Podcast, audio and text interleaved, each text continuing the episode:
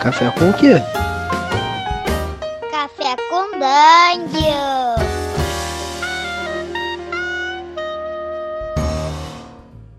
Bom dia, amigos do Regra da Casa! Estamos aqui para mais um Café com Dungeon.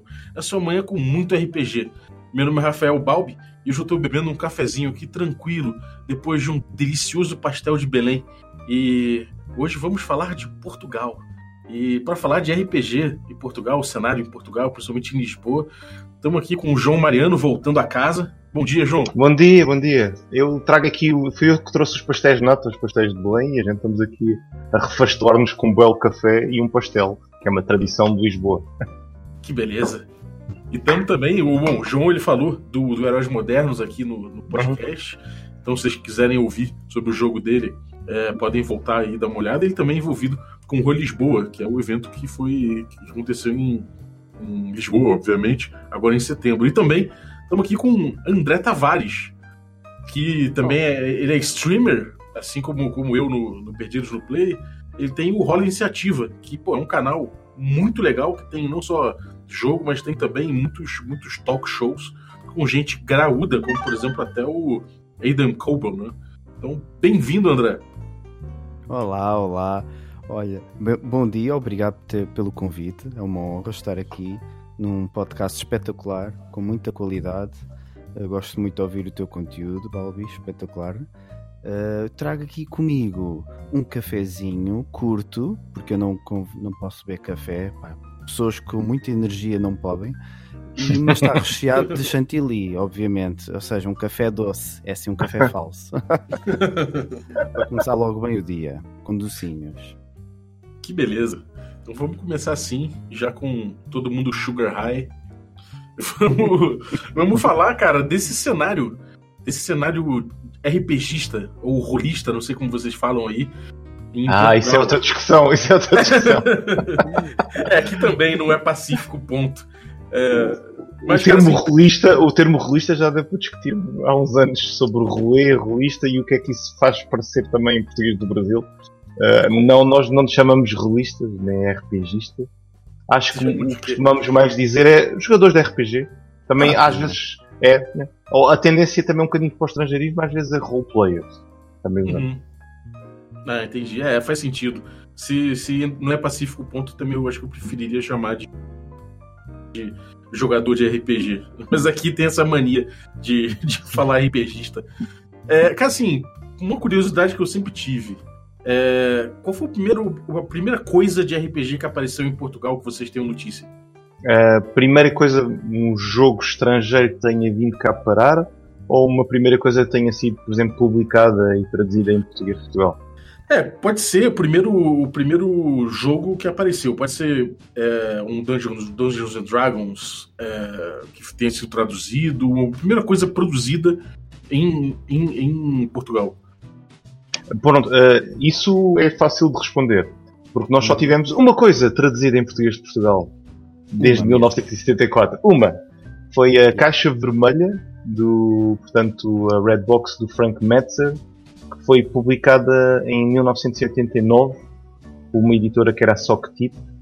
Ah, e só tivemos a Caixa Vermelha do Metzer, mais a Aventura Colina do Terror, Horror on a Uhum. Hill, acho eu, e nunca mais houve nada editado de maneira Sim. tradicional em RPG. Uhum. Houve isso. Nada de fora, você diz. Uh, sim, porque lá para cá tem, temos havido, tem havido assim umas apostas, pelo menos na edição mais independente, ou se quiseres dizer amadora, mas como edição tradicional, com impressão de uma boa tiragem, distribuído nas bancas e nas livrarias e nas lojas de jogos em português de Uhum. Portugal, não houve. Não. Uhum. Um, mas há pessoas que já estão a desenvolver nesse sentido, e o André, por exemplo, é uma delas, que até tem uma editora uh, que é a Maré Baixa com o Carlos Martins. E ele aí depois pode falar como é que, que é tentar esse, entrar no mercado português e internacional nessa perspectiva mais de, de, de iniciativa mais independente ou, Independente. ou amadora, vá. Amadora, mas não é no mau sentido. né? Uhum, sim. É, uma coisa que eu tenho curiosidade também. Vocês, então, vocês dois, tiveram o primeiro contato com RPG através desse D&D? Hum. Hum. Tu, André, como é que foi o teu No meu contato? caso, não. Ou seja, o meu caso é um caso. É, é, é curioso porque eu entrei no RPG há muito pouco tempo. Quando eu digo pouco tempo, foi em 14 de setembro de 2015. Está gravado. Olha, tá gravado no Tá, foi, foi a primeira sessão de Dungeons and Dragons, quinta edição, que fiz a mestrar. Foram 14 horas e eu estava com muito medo que nem iam ser 3 horas, mas fui enganado.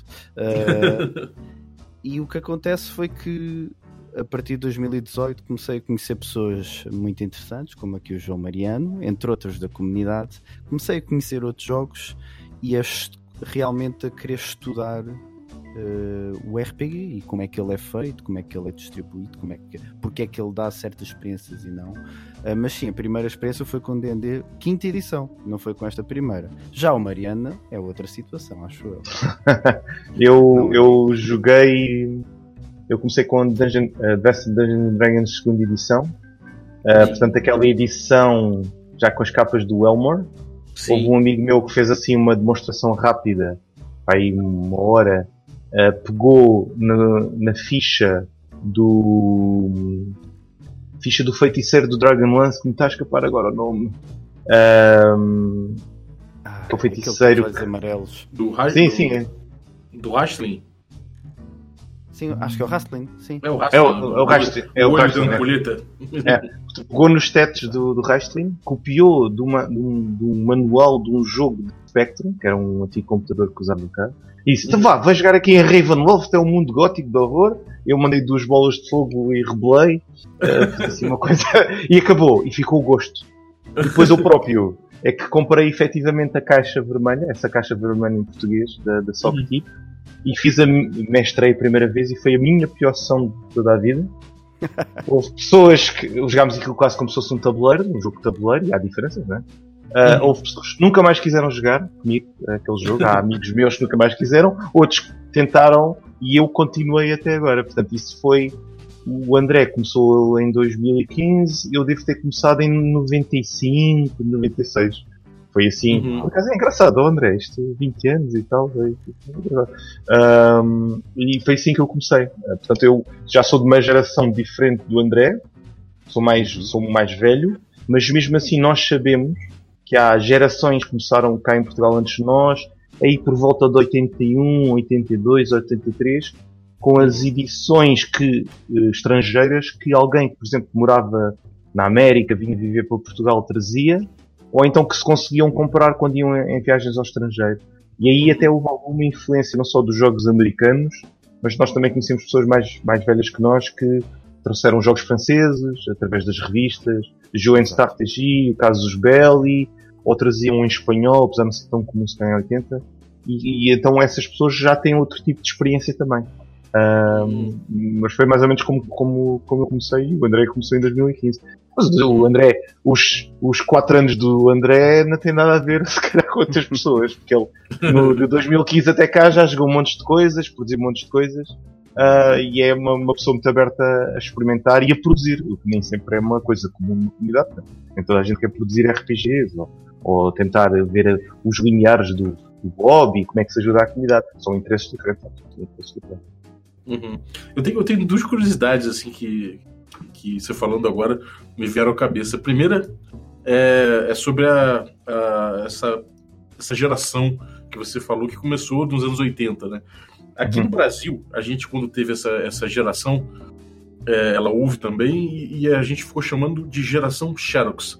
Porque o pessoal Uhum. pegava o- os livros que alguém trazia e xerocava, tirava fotocópia, fotocópia, fotocópia, e é, você consegue traçar praticamente uma, uma árvore genealógica de cada grupo de acordo com, com a cópia de onde veio. Era uma coisa curiosa. Vocês tiveram essa geração Xerox aí? É, Sim, isso é uma coisa é, marcante. Sim, em parte sim, em parte sim. Nem toda a gente tinha dinheiro para comprar os livros originais, eram muito caros, como também havia edições em português. Ah, e eu lembro-me que a minha primeira cópia de Shadowrun, a segunda edição, foi fotocópias, foi em Xerox. Foi uma Xerox. Vem encadernado e tudo. E há muita gente que tinha fotocópias, comprava-se um livro e havia outra pessoa que podia emprestado e, e fotocopiava. Alguns sem autorização. Mas pronto. não se deve fazer, não se deve fazer.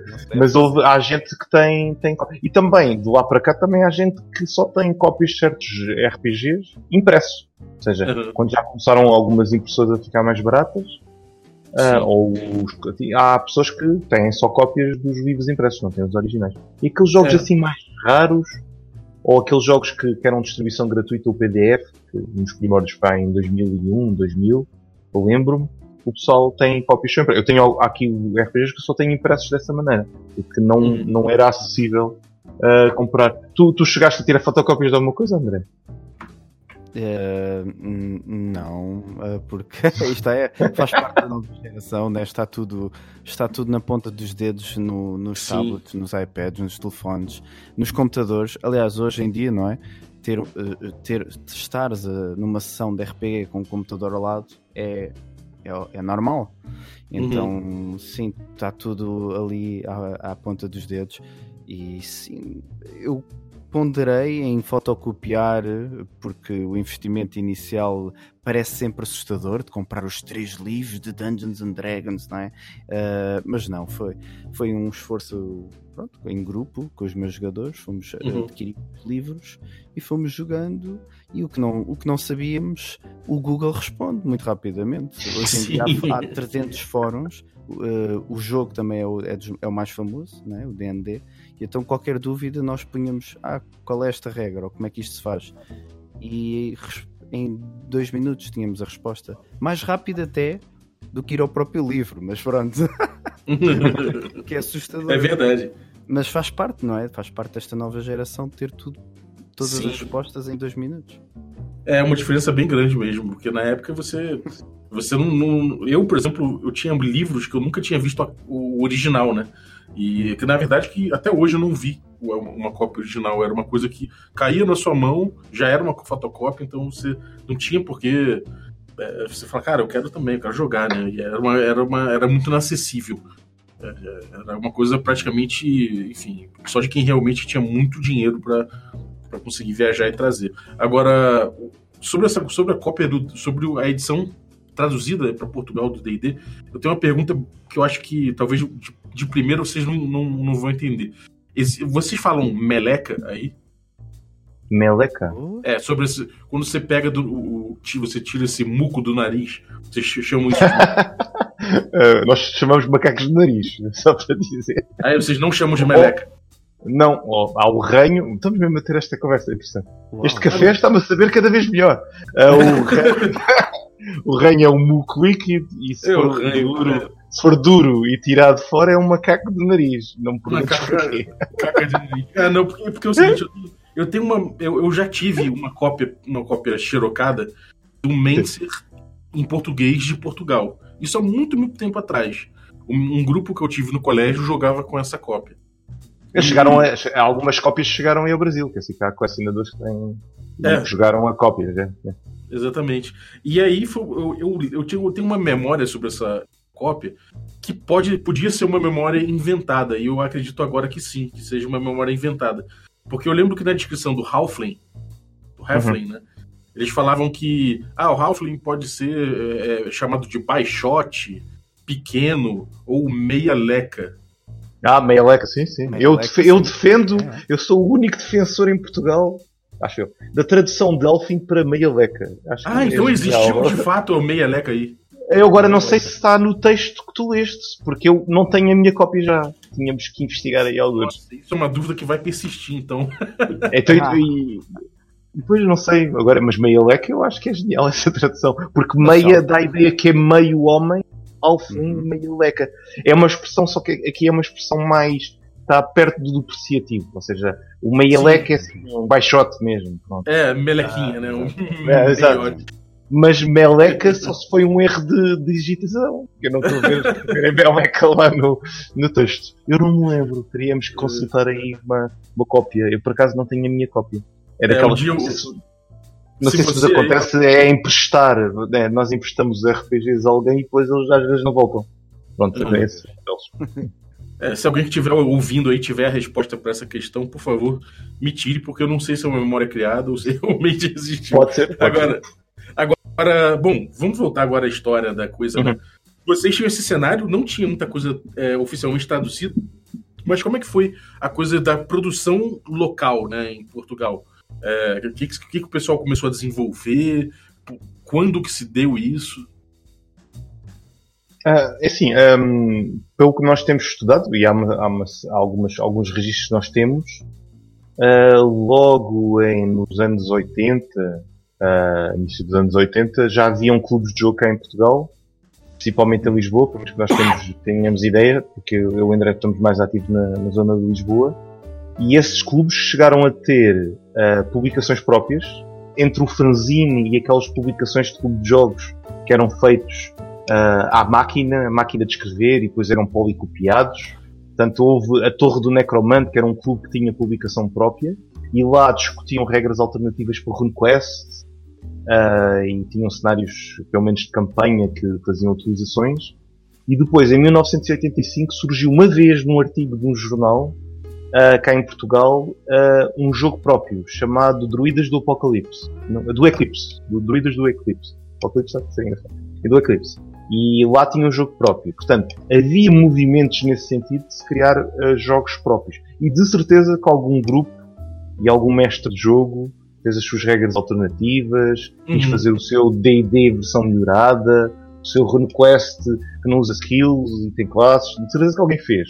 Mas nunca chegou facilmente ao público. Se calhar ficaram no grupo comunidade. Como fenómeno mesmo de percepção autoconsciente que estamos a produzir jogos diferentes em português ou jogos feitos por portugueses para uma maior abertura da comunidade. Eu acho que surgiu para aí nos anos 2006, 2005 com mais força devido àquele fórum que é o The Forge, em que começou uhum. a surgir, e esse fórum, o Ron Edwards, o Vincent Baker e esses autores americanos foram grandes eh, motivadores da criação independente no sentido de não ser uma editora grande e produzir aqueles jogos que eles achavam que estavam em falta, com os meios, com programas de layouts domésticos em computador.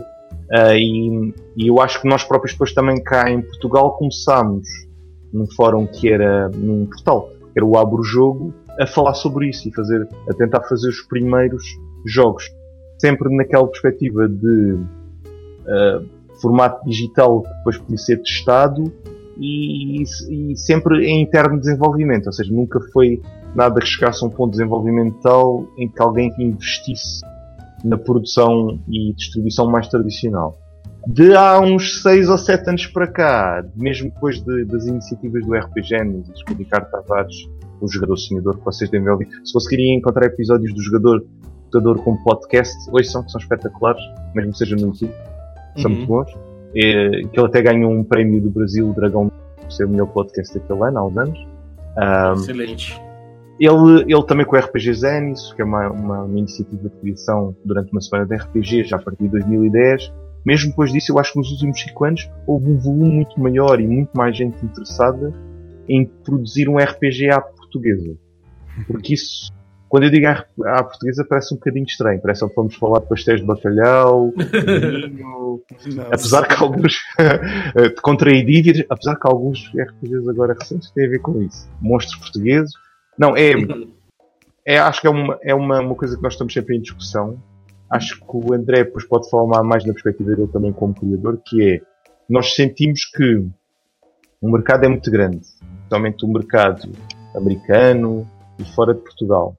Uhum. E nós, ao tentarmos criar algo que é semelhante ao que se faz lá fora, estamos a ter uma competição brutal. Mesmo Sim. que escrevamos bem em inglês, porque há uma, uma oferta muito grande. E talvez também investir na tradução tem outro problema, que é, e depois também podemos falar um bocadinho mais, que é as pessoas que há em Portugal, a maioria dos jogadores de RPG, não são grandes fãs da tradução da língua inglesa que dominam bem para português. Seja português do Brasil ou português de Portugal. Mas nós já descobrimos que afinal português de Portugal, e se for um jogo original e não uma tradução, aceitam e, e querem defender. E então sentimos que há, aí uma, há ali uma vontade própria de fazer algo para nós e como nós fazemos e que talvez isso atraia mais pessoas. Não sei, André, o que é que tu, o que é que tu achas? A gente já falamos nisso de vez em quando. Qual é a tua perspectiva?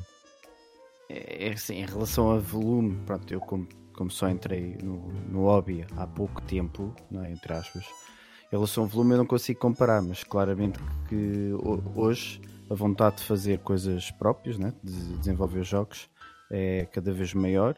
E pronto, e nós também, nós, eu, João Mariano, o Ricardo Tavares e outro conjunto, e outro, outras pessoas aqui, dinamizadores, como eu costumo dizer, uh, na comunidade, estamos a fazer força para que as pessoas cada vez façam os seus jogos, ou, uh, materializem as suas ideias.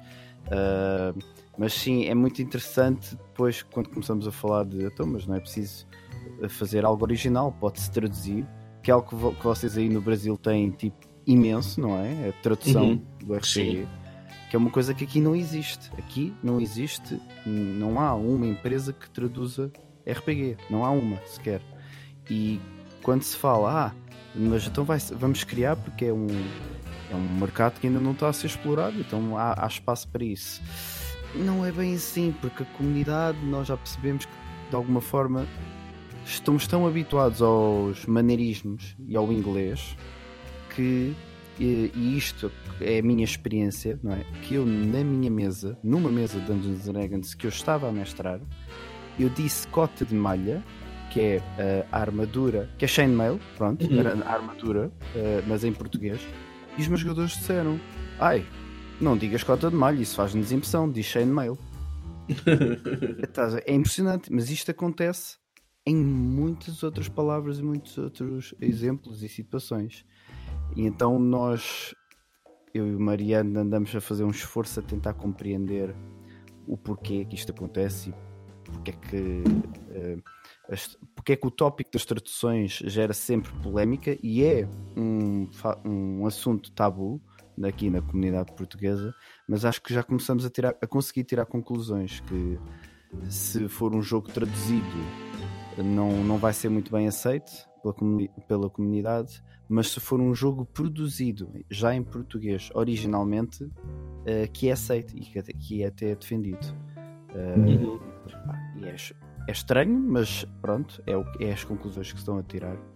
É, mas, mas eu, acho, eu acho, eu acho, é, não vou dizer, eu acho isso até saudável, não vou dizer saudável, né? Porque, enfim, virar as costas para tradução não necessariamente é uma coisa boa, mas é engraçado porque aqui de certa forma, no Brasil, você tem um cenário um pouco diferente. As pessoas preferem o material inglês, o material estrangeiro, do que o material nacional muitas vezes. Então você vê uma resistência muito grande de se consumir material nacional. É, o que é uma coisa que é bem diferente então do que acontece aí, né? É, e depois é o que eu ia realçar, realçar pois é a dimensão do mercado, não é? Porque no Brasil, mesmo tu tendo essa resistência, tem gente suficiente que é capaz de comprar a produção nacional para ela existir. Sim. Mas nós aqui somos muito menos, uh, não temos dados, não temos dados uh, precisos, mas eu, nós presumimos que seja milhares de pessoas em Portugal, milhares, não é, milhões, é milhares de pessoas. Uh, e dentro desses milhares de pessoas, que as comunidades que nós já conhecemos, elas têm uma preferência pela língua original. O, uhum. que é, o que é interessante, porque se for em alemão ou em japonês, precisam que seja traduzido para inglês, porque é o que eles normalmente percebem. É engraçado, não é? Portanto, não é propriamente original, é o inglês. Querem o inglês. É, é. Pronto. E depois, se nós pensarmos em traduções como a possibilidade de chegar a jogadores novos, que não dominam tão bem o inglês, temos da comunidade de base uma grande resistência. Ou seja, não há uma base de mercado para começar a trabalhar. Exato. Ou arriscamos tudo, lançamos, arranjamos mundos e fundos, fazemos um contrato, mostramos que somos uma grande editora, com a Gale Force 9, e trazemos a tradução licenciada oficial, como já está a fazer fez agora o Brasil, e arriscamos Sim. muito dinheiro e provavelmente não conseguimos justificar o volume de vendas. Uhum. Ou então, a outra alternativa que a gente, a gente estamos a explorar é fazer já um, começar a produzir português, habituar as pessoas que existem jogos em português e RPG em português é tão válido como os termos em inglês, desde que seja mais próprio. Uh, alguns autores vão experimentando em português e inglês, o André escreve em português e inglês, agora tem testado mais o inglês, não é? Uhum. Uh, e, e, vamos, estamos a tentar testar até que ponto é que isso tem aceitação. Quando os levamos para, o, para os eventos, como playtest ou demonstração, as pessoas até jogam, vão jogando e gostam, e alguns até. Quando até vamos para eventos maiores, como o caso de Lisboa, cada vez mais as pessoas se habituam a isso e até procuram alguns jogos específicos para experimentar. Ah, mas também gostam muito do Vampire the Masquerade, do Call of Cthulhu e Dungeons and Dragons. Portanto, está ah, ali, está a começar a surgir então essa habituação de que há outras expressões do, do RPG e não necessariamente vem da América, da Inglaterra. Basta ver, por exemplo, aqui a Espanha, que é ao, ao nosso lado. É um país com uma dimensão maior, mas também é um país que traduz muito e produz muito. Uh, e nós estamos a tentar perceber porquê. E eu acho que o que a semelhança que a Espanha tem com o Brasil é que uh, são pessoas, são culturas que têm uma, uma, um hábito constante da tradução e da dublagem, que é como vocês dizem e nós dizemos dublagem, uhum. de, de, muitos programas. Enquanto, por exemplo, nós em Portugal, uh, os programas de televisão são legendados em português, os dobrados ou são uh, séries infantis ou juvenis ou filmes de animação. Uh, e começamos logo a partir dos 17, 18, com algum conhecimento de inglês e interesse, a ler os livros logo em inglês. Nós somos uhum. mesmo expostos a uma, uma, um conjunto de material produzido. Até, por exemplo, Game of Thrones, Guerra dos Tronos, uh, algumas pessoas acham estranho ler sempre português Portugal, quando a tradução, se, a tradução é boa, eu já li, mas faz desconfusão porque sabem que o original é em inglês. Uhum. Essa questão da, da cota de malha é caricata, porque é, já sim. a cota de malha há mais séculos do que existe a América. Portanto, é no mínimo que eles acham o chainmail a, a função, não é? Tipo, sempre foi cota de malha. Sim. Nós é que nos esquecemos que é cota de malha. Não precisamos dela, né? É, é, tem é. toda essa coisa do jargão tradicional do RPG também ter surgido sim, sim. em inglês durante muito tempo, então você se sente parte do, daquela, daquela cultura é, específica, né?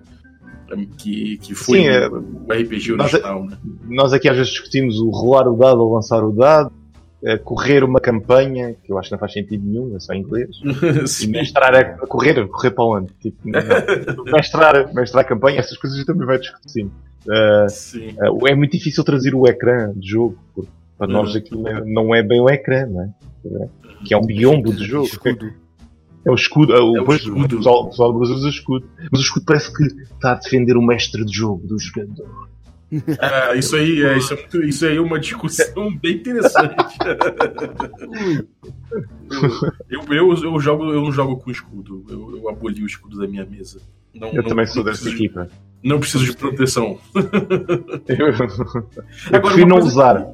É, sim. Sem usar, sem nada. Eu às vezes até deixo ele aberto como um, um livro, mas na, deitado na mesa para olhar, olhar as tabelas. E é uhum. isso.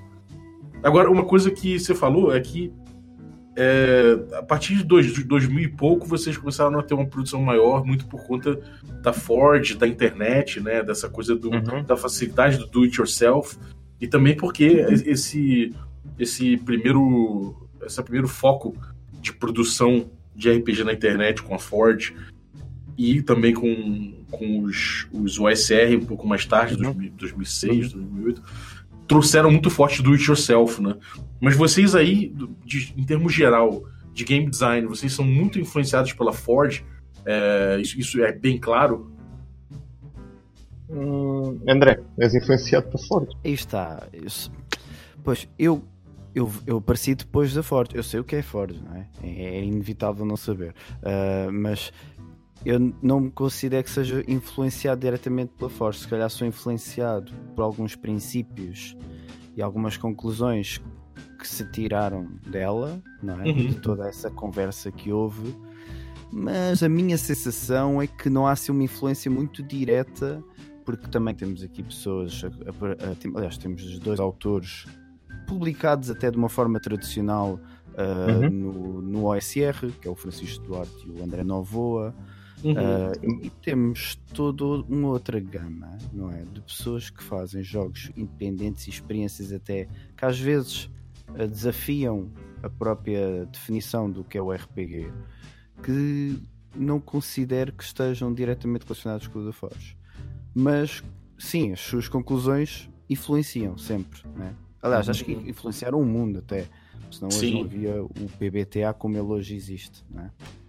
Uhum. Mas eu, pelo menos, eu não me sinto diretamente influenciado. E tu, Mariano? Tu sentes? Tu, tu se calhar foste influenciado por quem foi influenciado por The Forge, não é? por esse movimento. Não é? Sim, talvez, talvez. É. porque, felizmente dou-me com muita gente, não é? O Mariano e não só, aqui na comunidade. Muita gente que esteve ativamente a participar e a, e a assistir a essas conversas brutais que houve eh, nesses, nesses anos do da Forge. E sim, sou capaz de ser influenciado por, por, por essas pessoas, por vocês, digamos. Mas de uma boa maneira, sempre. é? Sim. É, eu tenho. Eu, eu, eu ouvi algum, alguns episódios. O Jogador Sonhador, por exemplo, achei muito bom. É, alguns também, alguns episódios do, do Rola Iniciativa, ou também vendo a produção. E eu vi muitos. Eu, é, eu vi uma relação muito íntima com esses princípios da Forge, então me pareceu que vocês eram bastante influenciados por isso, até pela data que você falou, inclusive que a produção começou a aumentar. Aqui no Brasil a gente tem- uma coisa um pouco diferente, que é, que é um cenário que. A gente teve um, um problema né, no cenário nacional de RPG nos anos 2000, justamente quando, quando o RPG começou a, a fervilhar mais na internet. Aí, vo- aí voltou a existir um pouco mais, mas nunca teve um, um grande, uma, uma grande uma grande parada de produção. Então a gente tinha já desde os sistemas muito D&D-like, sabe? Muito Uhum. influenciados pelo D&D, depois teve muita, muita gente fazendo fazendo sistemas ali, mas sempre dentro dessa seara, e aí modernamente também que voltou a, a pegar o, com muita influência da Ford, voltou o pessoal forte a fazer a fazer material com esses com essa pegada, né, do, do, do narrativismo, do, de toda essa coisa que a Ford trouxe, que é muito legal. Eu acho que o cenário brasileiro precisava muito dessa força. E, então imagino que, que aí também deva ter, deva ter tomado um fôlego muito grande, né? Pois, é, eu, por exemplo, eu, eu, eu estar aqui a falar e dizer que começou em 2000 é a minha perspectiva um pouco pessoal e um pouco da comunidade. Eu senti-me na altura impelido a criar porque havia essa energia do The Forge em criar coisas com expressão própria e de maneira a, a ser orientada pelo autor e não para a empresa que publica, não é? Ou seja, no interesse não era necessariamente comercial. O interesse era um bocadinho integridade artística e pôr as ideias cá fora. Uhum. Mas, por exemplo, eu tenho a ideia que em termos de mercado, por exemplo, em 2000, 2001, acho que, por exemplo, cá em Portugal, a versão original do D&D terceira edição vendeu espetacularmente bem. Portanto, havia mercado Uhum. para uma coisa mais tradicional. Mas eu acho que esse movimento de The Forge incluiu foi a criação de autor e não, e não sei se todos os jogos que depois surgiram, porque eu depois estava em contato com uma comunidade que também respondia às minhas, às minhas, às minhas procuras. Portanto, era um bocadinho um círculo Claro. vicioso. E- Eu acho que Sim. não eram necessariamente E- só narrativos, assim, dessa, muito dessa narrativos. né? Sim. leva, que, que vocês colocam como um destaque? O que, que seria, por exemplo, um, um seriam os showcases, né? Esses, esses casos em que vocês apontam um, um grande sucesso nacional e que teve uma aderência maior do povo que, que o, o quem estiver ouvindo a gente pode procurar se informar melhor. Isso é complicado. Não, isso- É isso, sabes porque é que o, porque é que o Mariano está a dizer que é complicado? Porque, porque nós, como não, não temos a, a- a tal distribuição e divulgação tradicional, não é? De eh, alguém escreveu algo e uma editora contactou esse alguém e depois foi distribuído pelo país inteiro. Ver? Nós não temos isso ainda. Eh, ainda, mas eventualmente vamos ter, certamente. Eh, é complicado dizer o que é que, é, que é, é- qual foi o jogo de autor mais famoso ou menos famoso, mas eu sinto-me confortável por dizer que o Mundo Masmorras, Mundo Masmorras, não é? Teve o seu impacto, não só cá, como fora também, e obviamente influenciado pelo, por todas essas conversas da Ford e nesse, dessas filosofias, Uhum. e, que é, e que é brutal. E não só, obviamente. A- sim, a, sim. questão é que temos outros jogos, e eu sou uma das pessoas que estou sempre a discutir com, essas, com esses autores. ah, em que esses jogos estão escondidos, escondidos em onde? Em pastas de Google Drives e Google Docs e que é preciso ir a um link para ir para outro link ou é preciso pedir o link para ir parar ao jogo. É, é Deep RPG Web de Portugal. Não está assim tão acessível, mas que são bons jogos ou que têm bons conceitos, não é? Ah, um que está acessível é o Mundo dos Masmorras, porque ah, e, Uhum. e teve- pronto, e faz parte agora faz parte agora, não, é, é dessa nova gama do narrativista, não é? Uhum. É um bocadinho, é uma mistura ali entre o old school, porque basicamente há uma adaptação do World of Dungeons, que é uma adaptação do Dungeon World, e os uhum. vieram nessa. Sim, mas tem um bocadinho, tem. Uhum. Mas vamos acho que chegámos a falar do episódio do, dos heróis modernos. Sim, foi o, é, chegou a... Mas olha, um, até do. Nós neste, neste presente estamos numa altura muito interessante, porque a comunidade portuguesa, o pessoal que está a criar, adotou completamente, oh, quase completamente, muito, pronto, adotou muito o itch.io, ou itch.io. Ah, sim. então toda, toda a gente está, muita gente está a produzir e a colocar logo online. Então já há algumas coisas online que são mais recentes, uh, e há algumas coisas mais antigas que vão aparecendo também, e é de dar assim uma olha, uma olhadela uh, em algumas contas de itch.io. Vejam, por exemplo, os projetos da Maré Baixa, que é os projetos do André com o Carlos, são muito interessantes, uh, numa onda meio experimental e não só. O, o próprio André já deu um, um cenário uh, para Dungeons and Dragons, ou CRD da quinta edição, uhum. a Wedding Lights, que é baseado numa, numa lenda portuguesa, uma, uma princesa e uma serpente galada e tudo mais. Um, e tem, há outros, outros, outros projetos muito engraçados lá na Maré Baixa que não dá. Há um folheto, o, eles estão, o André e o Carlos estão muito no RPG folheto, que é uma coisa que o, que o Gontijo uh, ah, gosta muito. Gontijo. Gontijo gosta muito e apoia, não é André? O folheto, e vocês até têm dois. Tem, um, e um, um jogas, não jogas com os aventuras, jogas com a masmorra, é espetacular. Uhum. Dungeon. Dungeon Keeper Feelings, e, e outro é uma, uma, uma viagem uh, de autodescoberta numa Torre do Mágico. Mas uh, alguns jogos mais antigos, até por exemplo, os do Ricardo Tavares, é de dar uma vista de olhos em todos. Houve um que criou uma certa sensação do Ricardo Tavares, que era o Tea Time, que era sobre lordes do chá, que usavam o chá para viajar no tempo, salvo erro, ou tinha a ver com steampunk nas ilhas dos Açores. E, e era a casa de Jarling, e a casa qualquer coisa de chá. Um, o, houve alguns que até ganharam prémios no Faça Você Mesmo. O Sussurros, que é explorar o lado negro do Ricardo Tavares também é muito interessante. Um, o Ricardo tem alguns que vai publicando nos blogs ou vai pondo disponíveis. E ele mais recentemente fez um que eu aconselho a dar em minha vista de olhos, que é o Terra Adentro. Não, que é Terra Adentro. Fantasia medieval à portuguesa. E quando o pessoal pergunta, okay, ah, mas isso é a portuguesa é o quê? É, o imaginário é mais um bocadinho no ethos português, na maneira de ser português.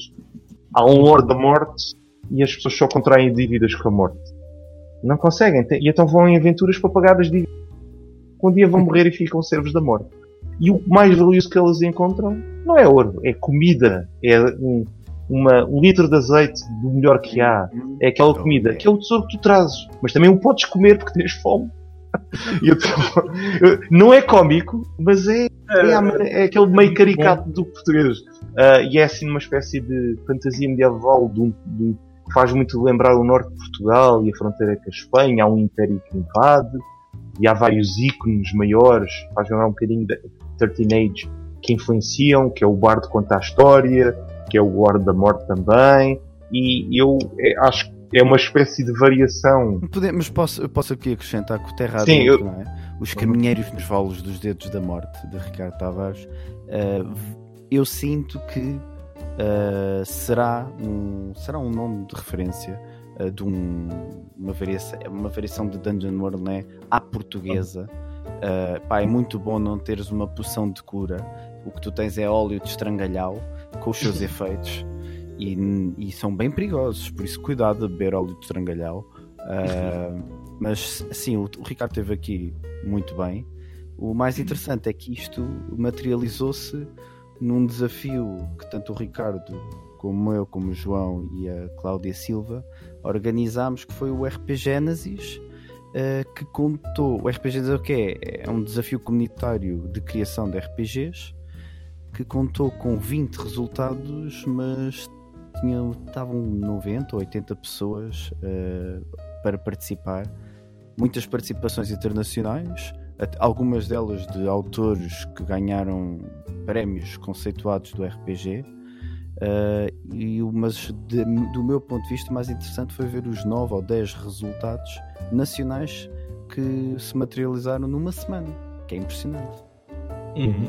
É, foi, um, foi, um, foi um concurso é, está, isto não é um concurso porque não temos uh, uma votação de melhor resultado ou melhor RPG, não existe os três melhores, os dois melhores, não. Uhum. Não há uma recompensa. É um desafio em, em que nos puxamos uns pelos outros, ajudamos uns aos outros para materializar e para fazer isto, para fazer um ah, RPG. Seja a ideia mais maluca ou mais simples ou mais banal, não interessa, é fazer é que interessa. Uhum. Então é um, é um desafio cooperativo, colaborativo e não competitivo. Uhum. Muito legal. E, e, essa, e esse evento que vocês fizeram recentemente, o Rô Lisboa, como é que foi? Como é que eram as expectativas? E como é que foi a uhum. organização? E como é que vocês veem depois é, dele acontecer o, o sucesso? Hum, ainda, estamos, ainda estamos meio embevecidos e uh, ultra cansados da Roll Lisboa, porque foi no fim de setembro. Ainda, ainda foi uma aposta do caraças, como a gente diz cá, uh, porque já tinha havido um evento no passado, uh, reorganizado pela Roll, qual o André faz parte, em que eles de repente estavam, iam receber um, uma, um amigo, um conhecido que vinha de, de Londres, que mora em Londres e que vinha a Portugal.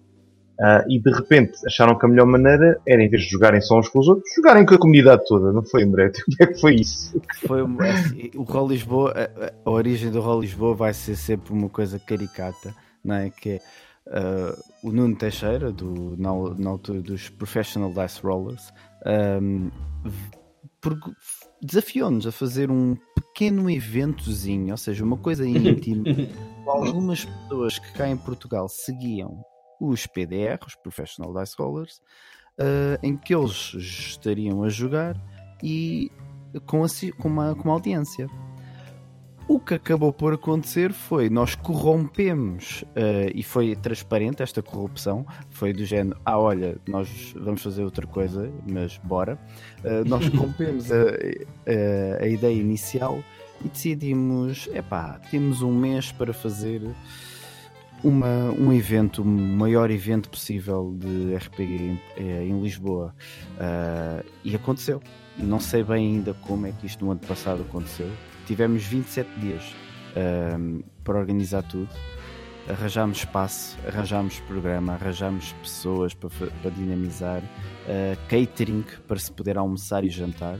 Foi numa quinta-feira de dia 27 de dezembro, que é uma coisa intragável. É? Depois do Natal. Depois do Natal. Ninguém faz isto, mas nós quisemos fazer e aconteceu. E foi espetacular. E Sim e pronto, e agora para 2019 a coisa veio com outro. com outra hum, experiência, não é? É, e tornou-se e tornou mesmo. Portanto, já tinha havido no passado eventos de RPG, mas com uma escala mais pequena, ou eram temáticos só de horror, ou eram mais parecidos uh, aos encontros mensais de RPG que nós fazemos de entrada gratuita e aberta e que recebemos novos jogadores que fazemos já encontros mensais no Porto em Lisboa, em Santarém e outros sítios. Ah, mas sempre com 10, 15 pessoas. Nós já tínhamos ido a convenções anuais de jogos de tabuleiro, que é uma coisa muito mais forte cá em Portugal, board games, uhum. e tínhamos lá a área do RPG, na Lisboa Con, mas já entre nós andávamos a falar há muito tempo, um dia fazer uma convenção em que os jogadores de RPG, os jogadores de jogos narrativos, os story gamers e os LARPers, e o que é que, seja, dentro dessa, desse, mais desse núcleo, que se reconhece um ao outro, fazermos um evento só para isso. Uh, uhum. com, as nossas, com as nossas necessidades de, de jogadores de RPG, de mesas de jogo, das palestras.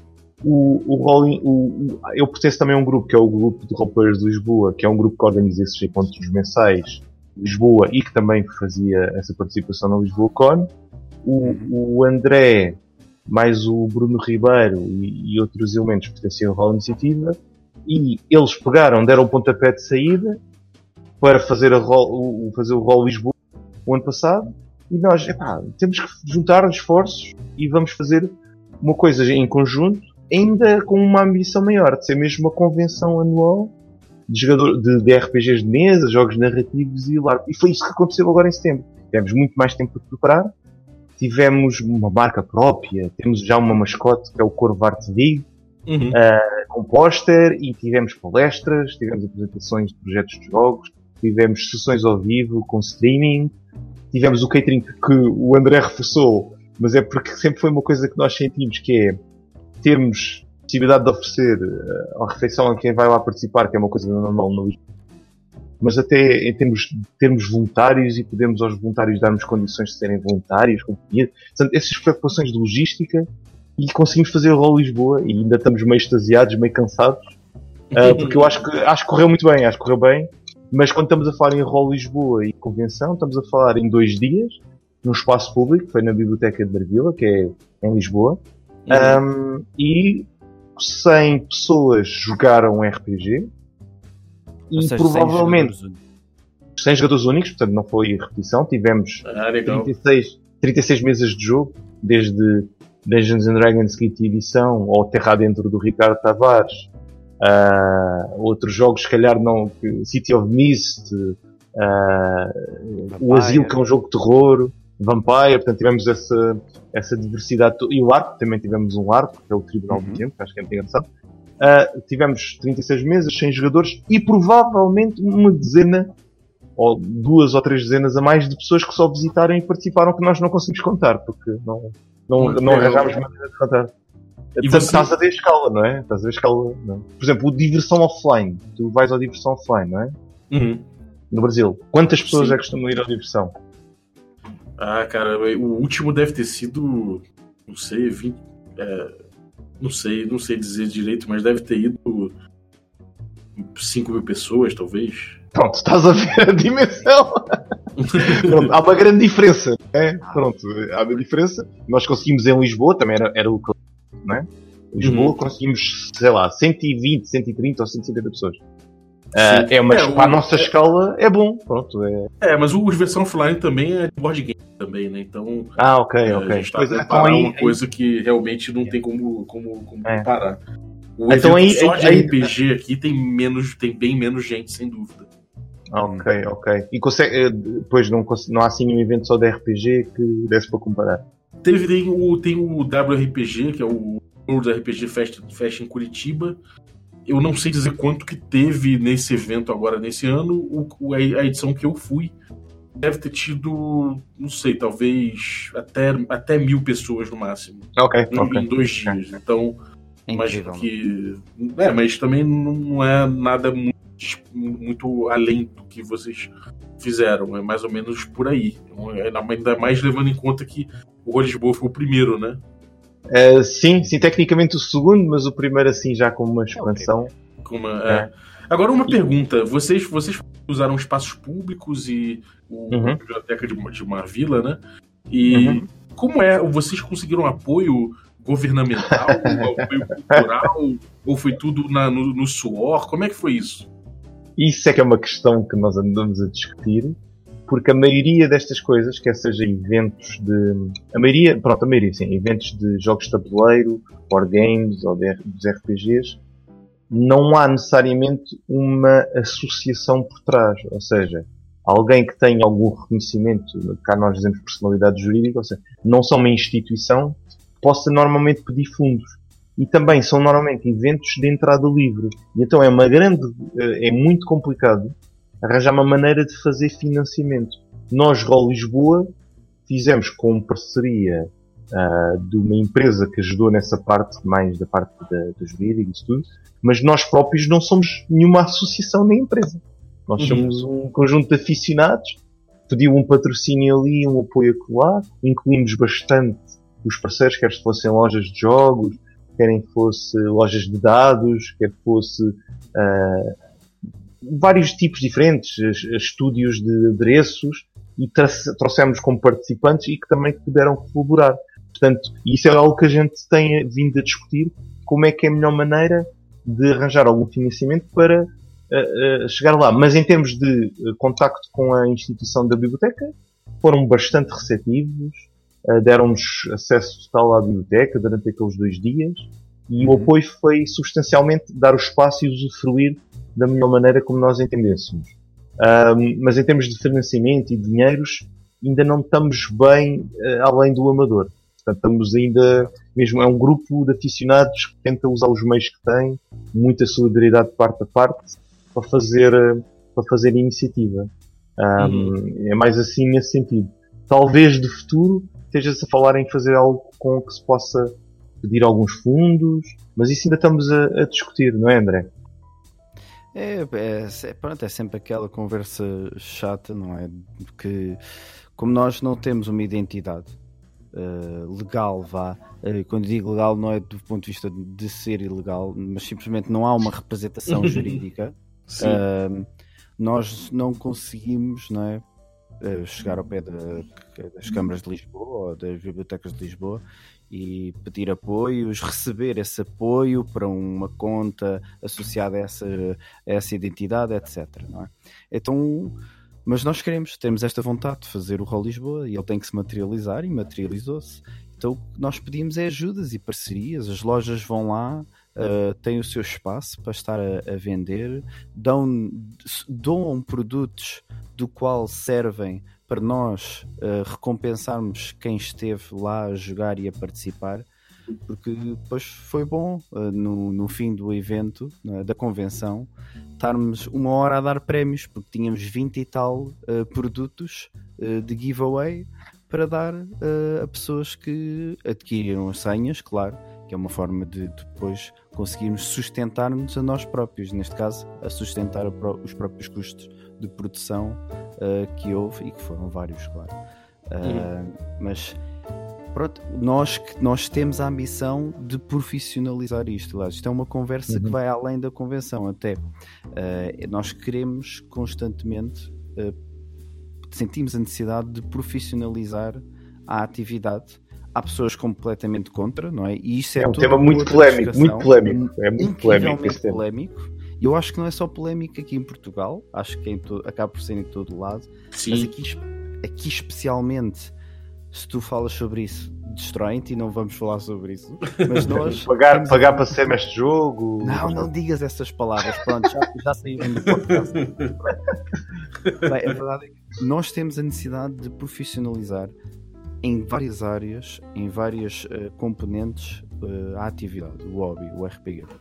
Uhum. E queremos profissionalizar o, a Rol Lisboa. Nós queremos que a Rol Lisboa, eventualmente no futuro, uh, seja dirigida por uma identidade uh, jurídica e que consiga receber apoios de, várias, uh, de vários sítios e vários elementos, porque nós temos, nós temos a ambição de realmente transformar isto numa coisa profissional uhum. e que as pessoas um dia, um dia, um dia possam dizer que vão à Rol Lisboa e já nem têm dúvida sequer se a Rol Lisboa existe ou não. uh, mas ela, Rol Lisboa 2020, já está marcada, por isso marca aí a tua data, Balbi. Tens explicar. Olha, então qual é a data? 24 e 25 de outubro de 2020. Ou seja, ainda, ainda temos mais, tens mais do que um ano para programar. Sim. E quando o André diz ser profissional, não é porque a gente queira ter a carteirinha de profissional de roleplayer. Não. É porque o ser profissional é porque é uma maneira de uh, financiar dando ainda mais qualidade ao evento e às iniciativas. Não é? Uhum. E até o próprio empenho. As pessoas já se empenham muito, mas quando forem recompensadas pelo seu esforço, uh, também monetariamente, vão fazer coisas ainda melhores. E vão sentir que é muito mais sustentável esse esforço. É mais nesse sentido, não é? Não, sou profissionais do RPG. Vocês não vão ver, mas eu estou por um monóculo agora aqui. Não, mas é? Bom, não é autotira, não é esse sentido. Só currículo a ninguém. É, mas também, quem sabe, né? Mas um, é mais nesse sentido. Ou seja, termos maneira de deixar de ser um bocadinho amador para trazer mais qualidade.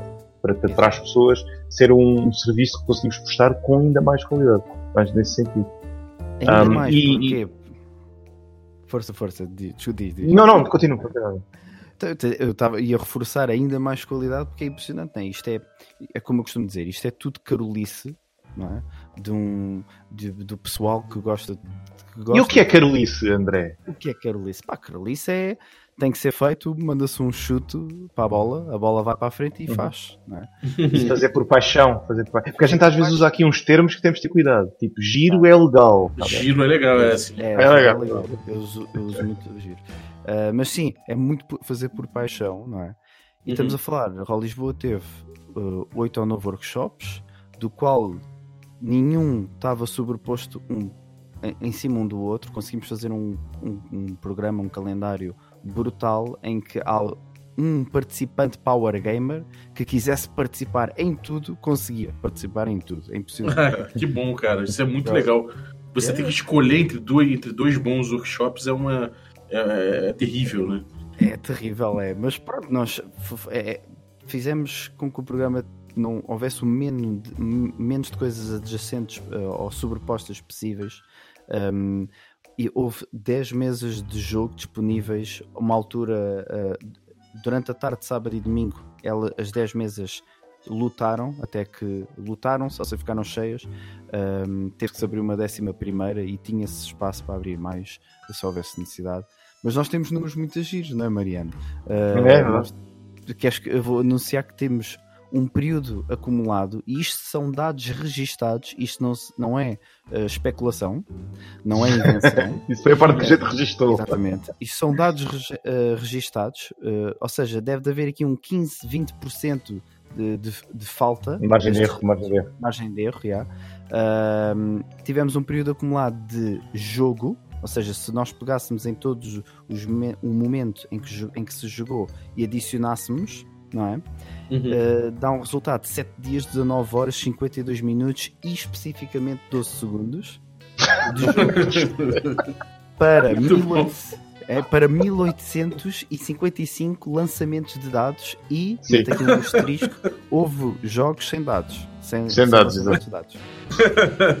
Porque o André, o André lembrou-se de fazer uma folhinha para marcarem os lançamentos de dados. Isto Sim, sim. Só o atrevimento já valeu a Muito Um bom, cara. Mas eu recebi, logo um feedback de pessoas a dizer: Ah, eu esqueci-me. Ah, eu não, eu não marquei. E eu, pronto, está bem, olha, obrigado. E houve pessoas que puseram qual foi os dados que rolaram. Aquilo era só para pôr uma Ah, cruz e puseram Sim. um de 8, um de 20.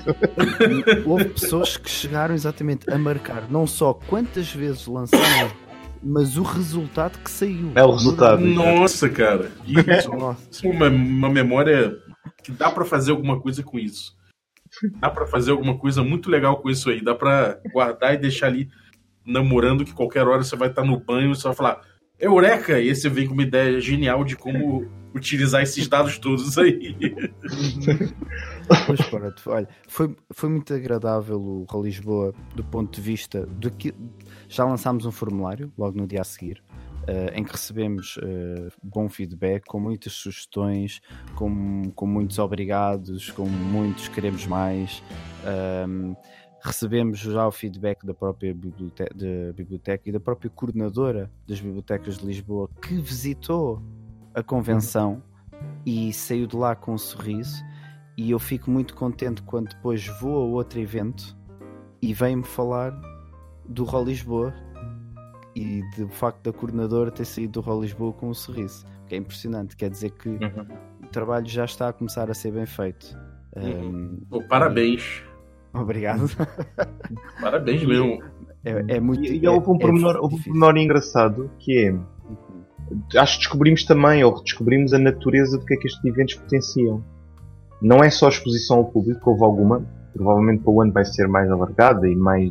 Mas é, é o sítio onde tu vais para encontrar as outras pessoas e estabelecer ligações, tipo rede de contactos com outras ideias e projetos.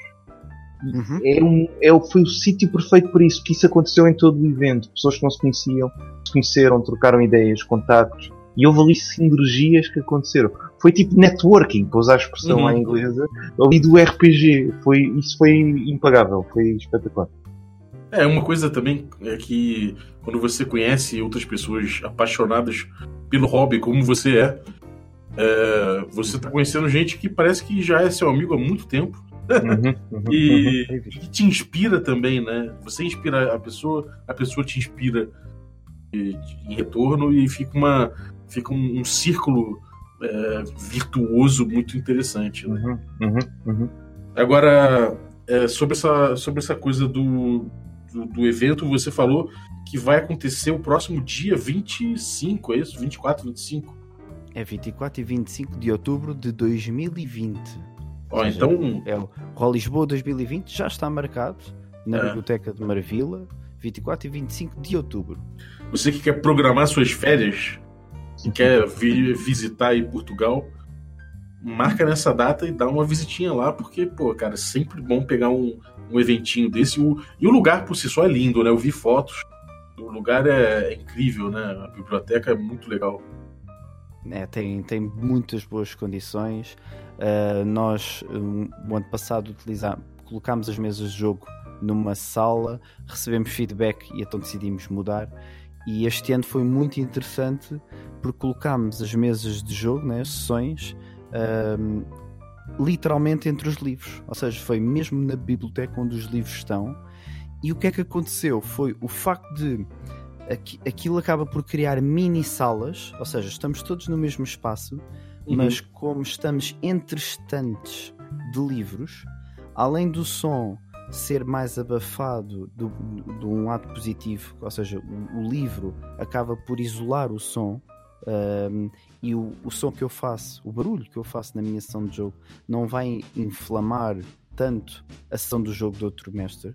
Uhum. E mesmo pelo, porque pronto, a questão meta, metafórica, não é? Uh, de estarmos a, a, contar histórias e a construir histórias e narrativas entre livros e na biblioteca. Acho muito bom. É, foi muito bonito eu pronto que, que, gravei e estou a produzir o vídeo do overview que vocês vão poder ver no, no, no, no YouTube brevemente um, um overview do, do, da Roll Lisboa. E para mim foi emo, emo, fiquei emotivo ao estar a gravar não é? A ver as pessoas a jogar entre os livros e a construir as suas histórias entre, entre as histórias que lá, já lá estavam há muito tempo. Uhum. E, e, nós demos instruções que as pessoas podiam. Era uma biblioteca, portanto podem sempre consultar os livros. Só que o pormenor que tinham que, pôr na, tinham que pôr no carrinho dos livros e não podiam arrumar. Porque acho que quando se arruma um livro num sítio errado, fica perdido e é, é, o pesadelo dos bibliotecários em todo o mundo. Então, numa biblioteca só tinha, tinham um conjunto de informação privilegiada que podiam consultar para, os, para os jogos. Foi, foi, foi, bastante interessante. Não sei se aconteceu, por acaso era interessante. Também não sei. Era interessante ver Fica se alguém recorreu ao, à informação nas estantes. Eu acho que ficaram-se cá um bocadinho hesitantes e com vergonha que podiam perturbar ali a, ali a biblioteca, mas podiam. Não, mas fica, fica a sugestão para quem for pegar uma mesa agora em 2020. Você uhum. pode criar de repente um enigma uhum, uhum. que você tem que buscar em volta nos livros em a resposta. Acho que devíamos ter escondido lá umas coisas de um ano para o outro, uh, deixado lá nos livros escondidos, ah. 2019 para 2020. Acho que em 2020 ainda vai aparecer para aí alguma coisa de um ano para o outro, um mistério, assim que alguém vai descobrir um dia. É, legal, assim, uma coisa que pô, faz, é, utiliza o ambiente a favor, né? Sim. Mas venham, venham todos, venham do Brasil, venham quem tiver ouvido, venham nos visitar nessa altura. Uh, estamos prontos para vos receber. Um, tivemos alguns, alguns participantes da Itália e da França que só falavam inglês e felizmente aí nós dominarmos em, em geral, em, em, não, só cá em Portugal domina inglês. Se for preciso, estamos a jogar, nós costumamos jogar as mesas de RPG em português. Mas se vier alguém em inglês, joga tudo em inglês. Portanto, e foi, venham de onde vierem, que serão bem recebidos e seria muito interessante ter aqui. Tivemos aqui algumas pessoas do Brasil, Há um, o Rodrigo Silveira, que é o X-Men do Belo, Belo Horizonte, que, que, eu acho que eu cheguei a conhecer no Festival do Laboratório de Jogos. Ele agora está radicado cá e visitou-nos. Uh, e então ficou, muito, ficou muito, muito contente de estar lá entre nós e ver como é que nós organizamos. Uh, e venham, se o Rafael se puderes vir, vem. Venham, se vierem cá visitar os, os ancestrais da Terrinha, apontem ali para o outubro. É uma boa, programem-se então. Tirem férias nesse período e aproveitem oh, yeah. a Rua Lisboa 2020, que certamente vai ser, vai ser um estouro. Maravilha. Algum recadinho, algum recado que tenha aprontado na internet? Quiserem deixar links aí pro pessoal? Manda ver aí. André. Ainda pá. Então é assim. se vocês estão interessados em ver mais conteúdo uh, em português, uh, pá, visitem o canal de Twitch, uh, twitch.tv uh, Roll Iniciativa. Um, quase tivemos uma fase de descanso e de organização Roll Lisboa, não é?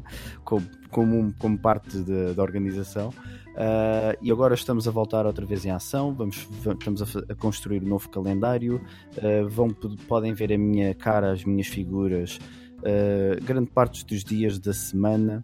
Domingos costumo conversar com designers. Para o ano vai ser outro tema, que este tema é tema de design. Uh, já tive a oportunidade de falar com grandes designers e estou de coração cheio por já ter falado com muitos dos, dos, dos ídolos, não é? De, do narrativismo e não só. e não só, e não só. E não só, e não só.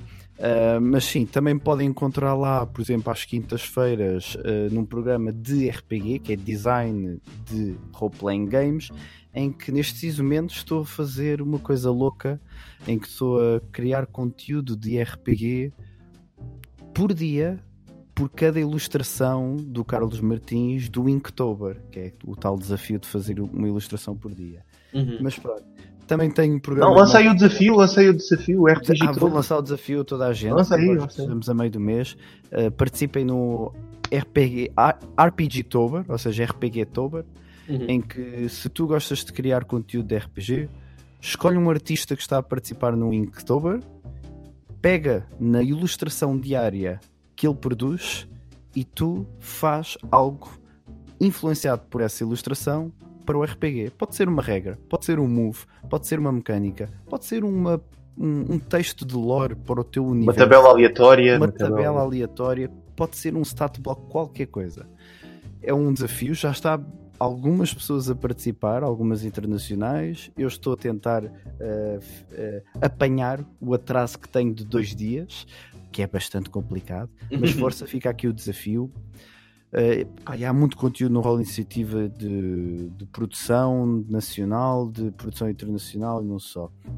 A última coisa que quero deixar aqui é a minha querida marca e editora Maré Baixa, no Itch.io, é maré-baixa.itch.io. Itch é como se fosse coçar, Uhum. É, é, uma editora... é estranho esse nome. Esse nome é muito estranho. Parece os macacos do nariz.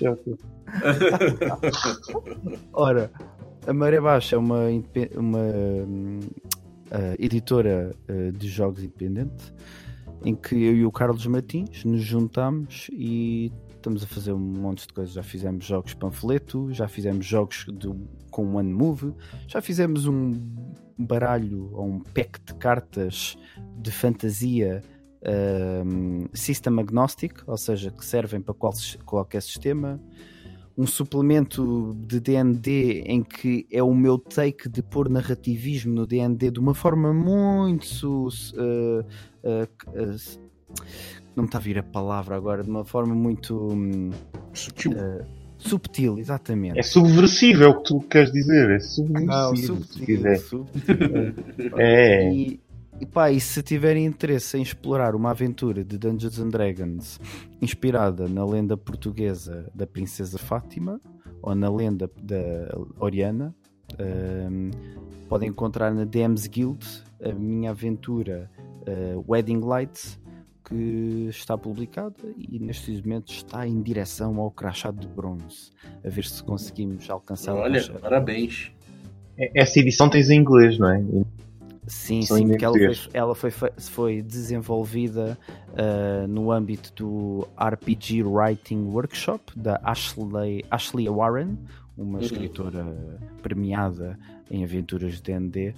E então nós escrevemos o, a aventura toda em inglês, uh, mas faz parte da intenção da Maré Baixa traduzi-la para português, que faz todo o sentido. Aliás, a própria aventura tem lá caixinhas com apontamentos culturais de, de Portugal, da história de, de portuguesa.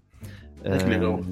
Yeah, ou seja, Apesar quem... de ser fantasia, né? apesar de ser uma abordagem de fantasia medieval, né? não, sim, não é histórica. É aborda... Ela não é histórica. Exatamente, exatamente. É uma abordagem, é fantasia, embora no, nós adicionamos lá conteúdo uh, histórico, uh, mas uhum. o conteúdo histórico não é o jogável. o que é jogável é o fantástico influenciado por este conteúdo histórico. Até Uhum. que pronto. é interessante, exp- explorem. Está em Pay What You Want, em paga o que você quiser. Por isso, ah, por poucos cêntimos, ou o que é que está? É, é reais? Não, ah, É reais. é por poucos reais ou, ou nada mesmo, podes adquirir a aventura e, e se te interessar e quiseres ajudar a maré baixa, nós agradecemos. Wink. Excelente, cara. Parabéns pelo, pela produção toda aí. E, e você, João? Algum, algum recado pro pessoal? Alguma coisa que tenha aprontado aí? Uh, pronto, eu ando a aprontar já há, um- há uns anos uh, o Heróis Modernos, que é um jogo de criação, um jogo narrativo de criação de cómics de heróis, onde nós jogamos como uma equipa de editorial que cria uma revista, um gibi que nunca existiu, é uma revista de quadrinhos, um cómic. Ainda está em desenvolvimento, estou a fazer com, com um artista que é o Luís Cavaco, que é agora já também co-criador do, projeto, que eu falei naquele episódio, isso está no, no facebook.com Heróis Modernos, sem acento. Também queria-vos dizer, se tiverem curiosidade sobre estas coisas que aconteceram no Hall Lisboa, nós temos um Facebook e um Twitter. O, o Facebook do Hall Lisboa fica o Hall Lisboa Con no Facebook e o Twitter é salvo erro Hall Lisboa. Temos lá vídeos feitos na altura, algumas coisas improvisadas ahm, e alguns workshops, mas entretanto o, o André vai produzir mais conteúdo e vamos libertando, quer aqui, quer no YouTube. Ahm, e também, se porventura vierem para a zona de Lisboa e vierem para cá visitar, e não seja o 24 e 25 de outubro da, da Lisboa, mas queiram, eh, temos normalmente encontros mensais que são organizados pelo grupo Roleplayers de Lisboa eh, e que também tem um Facebook que é Grupo Roleplayer LX ou mesmo um grupo de Facebook ah, e, e chegam lá e, e pronto, "Eh, quando é que vai ser o próximo encontro? Então nós depois ajudamos. Por acaso, há uns, uns quantos meses, também ahm, foi fundado um servidor de Discord ah, do RPG Portugal. Se vocês entrarem no site rpgportugal.com, tem já uma landing page em que vocês podem carregar no Junta-te a nós e entram no Discord. Além de mais, se descerem mais um bocadinho, diz assim, RPGs de Portugal, vocês carregam e já estão um conjunto de RPGs publicados por- feitos por portugueses que estão todos no itch- itch.io. Alguns em inglês e outros em português. Ah, e teoricamente estará lá um índice. Tem o Dungeon Art, que é o jogo do André. Ah, Tem o Na Floresta, que é do Bruno Ribeiro, em que ah, é um jogo que foi feito pelo Bruno para os filhos dele, quando eu queria lhe contar histórias. Então ele desenvolveu a ideia de que há animais numa floresta cujo rei da floresta diz que tem a resolver problemas e que ao mesmo tempo o texto de jogo vai ser um livro de contar histórias infantis com ilustrações que explica também como é que se joga e conta histórias entre, entre pais e filhos. Portanto, estão aqui vários depois vocês veem, alguns em inglês, outros em português.